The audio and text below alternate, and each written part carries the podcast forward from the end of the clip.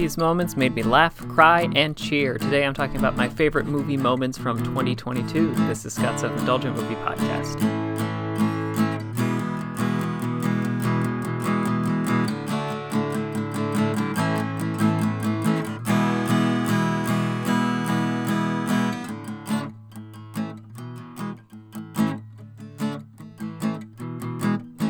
Hello, movie friends. Welcome to Scott's Self Indulgent Movie Podcast. I am Scott, and today I am talking about some of my favorite movie scenes from 2022. Now, I will note right off the bat that I'm not including action scenes since I always dedicate an entire list to those. So if you're like, hey, this XYZ scene didn't make it, uh, or wondering what the, the uh, protocol is or for how things got chosen, that is how. And uh, another thing is that these are always uh, representative of just my personal opinions and also the movies I've actually seen this year. So there are a handful of big name movies that I haven't gotten a chance to see yet. So if you're wondering why this wasn't included or why a particular standout moment didn't make it, that is why. And yeah, so without further ado, I'm going to li- list off or talk about some of my favorite scenes from the year, and no particular order because I don't know, I don't feel like doing that. I always feel like picking an order kind of not cheapens, but just makes it like, I don't know, it always seems like an, an over re-emphasis of value when it doesn't really need to be there. These are just the ones that I like. So, without further ado, let's get started. First up, we have Naatu Naatu from RRR. India's, Indian cinema's biggest international breakthrough in years has plenty of melodramatic fun to offer, be it a charming friendship montage, our heroes single handedly taking on armies and tigers, or soulful ballads in the midst of impossible suffering. But nothing emanates pure fun and joy like the dance team up of Raju and Bheem at a stuffy British social affair. In his efforts to find a kidnapped girl from his village, Bheem joins his new friend and possible romantic interest, Jenny, to visit the governor's compound. However, Bheem is notably out of place and being bullied for not knowing all of the latest dances. Hoping to help his friend, Raju takes control of the orchestra and kicks off a dance he knows the pompous English Dick doesn't know not to. And away we go for four minutes of energetic fun and dancing as Raju and Bheem went over the English women with pure charisma, put together some incredible dance moves in sync with one another. The suspender bit, my god. And then go toe to toe in a Naatu dance off against their English rival and then each other. The song slaps. The choreography is excellent. You can see the shoulder dip from the entire cast on time and the camera makes every look and feel like a musical superhero, while conveying shifts like an upcoming contest between Bheem and Raju, and Raju realizing how much it would mean to Bheem to throw it, seeing Bheem tiring out, and his ultimate decision to take a dive. It's everything awesome about this movie in a single segment, and easily my most watched four minutes of a movie all year. Next up, we have In Another Life from Everything, Everywhere, All at Once. It is painfully difficult to write a sincere romantic line that hits just right. Slipping one into any everything everywhere all at once, a wild combination of science fiction, off-the-wall comedy, kung fu action, and pure absurdity sounds impossible. And yet that's exactly what the Daniels, writer-directors Daniel Kwan and Daniel Scheinert, did with this achingly beautiful ode to the work of Wong Kar-wai. At this point in the movie, Michelle Yeoh's Evelyn Wong is content to embrace the abyss and escape into another life, including one that seemingly resembles Yeoh's own, with her as a big name actress who left Ke Huy Quan's Waymond Wong behind. But amidst a series of low points, Waymond, in every version of Evelyn's life, lets this ethos break through.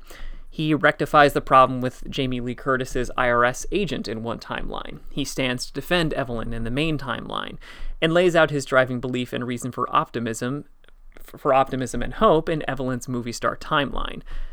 When I choose to see the good side of things, I'm not being naive. It is strategic and necessary. It's how I've learned to survive through everything. I know you see yourself as a fighter. Well, I see myself as one too. This is how I fight. At this point, the Wong Kar Wai inspired blurs fuse with a series of memories from Evelyn's past as we see how much joy Waymond has consciously injected into his and Evelyn's life together before businessman Waymond delivers this line. So even though you have broken my heart yet again, I wanted to say in another life, I would have really liked just doing t- laundry and taxes with you. In a single line, Waymond conveys regret, refutes Evelyn's belief that her life is wasted, flies in the face of the villain's nihilistic impulses, and in essence turns the tide by revealing what Evelyn has and always had by her side a kind man whose greatest joy is sharing his life with hers. Next up, we have A Rough Night from Dog.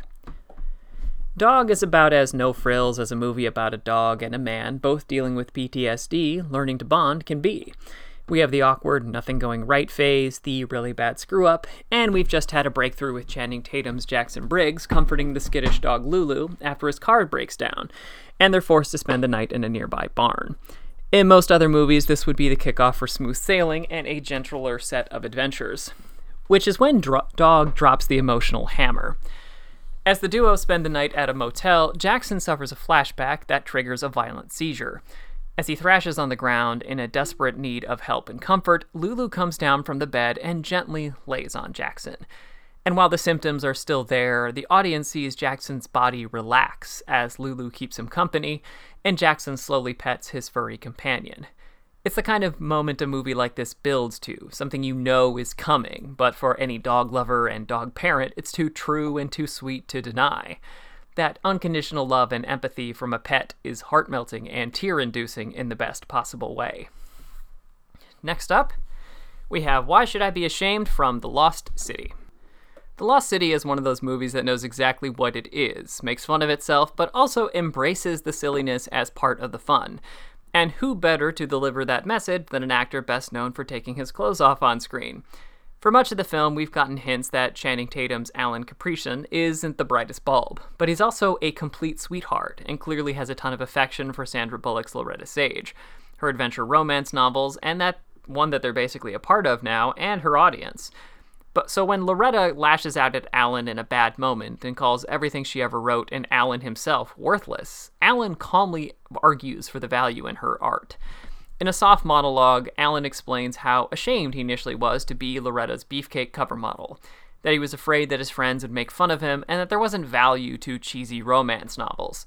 But his mind was changed when he interacted with Loretta's fans and saw how much joy something as simple and silly as a romance novel gave them. If they're not ashamed, why should I be? Alan muses. It's a nice beat that begins to finally wear down Loretta's cynical edges that were built up by grief, and allows Tatum a nice meta narrative on his own career, lets the movie argue for its own silly thrills. Next up, we have Margaret's story from Resurrection. Resurrection is a very uneven movie that has an ace up its sleeve. Rebecca Hall as Margaret, when we first meet Margaret, she seems almost overly put together. She's in charge of her world, a respected businesswoman, and a fiercely protective single mother. Which makes her understandably erratic behavior when her former beau, played by Tim Roth, arrives and begins to push the same psychological buttons he used to push. But the mystery of what he did to Margaret remains intact until now when Margaret is just distraught, drunk, and vulnerable enough to take up a young underling's offer to listen, she puts every single card on the table in an unbroken take and monologue. And what a monologue it is. In one of the best acting moments all year, Hall quick, quietly begins her story before bitterly laying out all of the abuses she endured at Roth's hand, how he weaseled his way into her life and slowly but surely took control of her and how he basically murdered their baby and continued to torment her with the memory of him. Hall's performance plays like an orchestra's crescendo, complete with an awkward tune up as she starts, some acerbic jokes, before everything she's been trying to bottle up comes pouring out with tears, a waver in her voice, and even trailing off. Sometimes all you need is a story and the right person to tell it to level your audience. Next up, the final shot from Watcher. Maika Monroe's Julia has spent the majority of Watcher's runtime begging someone to believe her that the man across the street is staring at her, that he's following her, that he's threatening her, and most recently that he is responsible for her nice neighbor's disappearance. But the police and even her initially understanding husband have all hung her out to dry, and now she's in a serial killer's clutches. After the killer confesses what he did, Julia screams for her husband's help before the killer cuts her throat, metaphorically and literally trying to silence her forever. Just as her husband is finally putting the pieces together and the killer pursues him, gunshots ring out and the killer falls dead to reveal Julia is still alive and took the killer down herself with his own gun. As she stumbles into the hallway, the camera lingers on Julia, who is carrying a pistol and covered in blood, as she stares down the man who is supposed to love and trust her more than anyone. The message to said husband and the audience is clear Do you believe me now? Will this help? From 13 Lives. Ron Howard's retelling of the inspiring true story of the rescue mission in Tham Luang Cave does its very best to let the incredible human effort to save the boys and their coach speak for itself. No added drama, just a giant group of people doing everything they can to save the titular 13 lives. While this may make some moments underwhelming, it means some quiet moments of bravery and sacrifice hit like a freight train. Case in point, a discussion with nearby local farmers. So the government in this moment has a conundrum. The rain that has trapped the team is dumping water into a cave and making an already difficult rescue mission nigh impossible. To mitigate the issue, the government wants to divert water from the mountains into the nearby crops, a move that will devastate the crops and the farmers' livelihood. Not looking to do this without permission, a government representative explains the plan to the farmers and what its impact will be. After a brief conference, a leader asks only one question Will it help the boys? The representative says that he hopes so, but he can't guarantee anything. That hope is seemingly all the farmers need, however, and they give the government their blessing. And call me sentimental, but such a large sacrifice for the sake of young men they had never met by people reliant on the land that was about to be wrecked leveled me. Next up, we have Cage on Cage from The Unbearable Weight of Massive Talent. I described Nicolas Cage playing Nicolas Cage in a movie about Nicolas Cage as a meta turducken of an idea, something that basically only works thanks in part to Cage's unique persona on and off screen, and the fact that he's in on the joke. It also means you can basically break that meta premise by having Nicolas Cage talk to Nicolas Cage.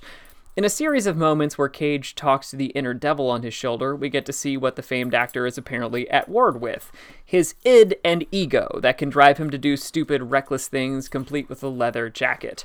And it is laugh out loud hilarious as Cage argues with himself about his best courses of action and how he should probably calm down, while a version of him wearing his Wild at Heart outfit tells him, Fuck that, you're Nick Cage. Real or not, it's hilarious to imagine that this is the battle Cage is constantly waging in his own mind. Next up, we have Fuck You from She Said.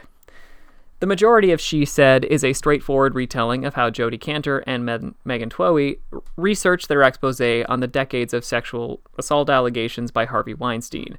This includes heartbreaking sit downs with abused women, recant- can, uh, recalling how Weinstein abused them and lorded his wealth and power over them to keep them quiet and kill their careers. We also see the emotional toll that this has taken on the reporters as they worry about their young girls and all of the women who have yet to come forward. And of course, there's anger, completely justified, simmering anger at Weinstein, his defenders, and how men like him behave. In short, everyone needs a release or a reason to let it out. So when a man who offers to buy both women a drink won't take no for an answer at the bar as Jodi and Megan discuss their story, Megan has hit her breaking point. Taking out all of her anger seemingly in a single moment, she screams, Fuck you! Fuck you! Get the fuck out of here! as the asshole man calls her a frigid bitch in front of the whole bar. Seemingly surprised at herself, Megan tries to apologize to Jodi, who speaks for the audience when she says, Don't apologize. That was awesome. In a great demonstration of how microaggressions can make someone snap, a great release for the audience, and we seemingly allow Megan to look liars in the face and call bullshit as the film progresses. Well into Nope, the audience has some suspicions of what's going on. There's a UFO circling the Haywood Horse Ranch, and it appears to capture living things. What happens next is anyone's guess. But OJ Haywood, played by Daniel Kaluuya, has raised suspicions that the ship may not be a ship and he's proven right in a spine chilling sequence. Starting with former child star Steven Yeun's presentation at his Western styled theme park, the UFO snatches up Yeun and his entire audience in a whirlwind. Only now the audience is shown what the ship actually is and does.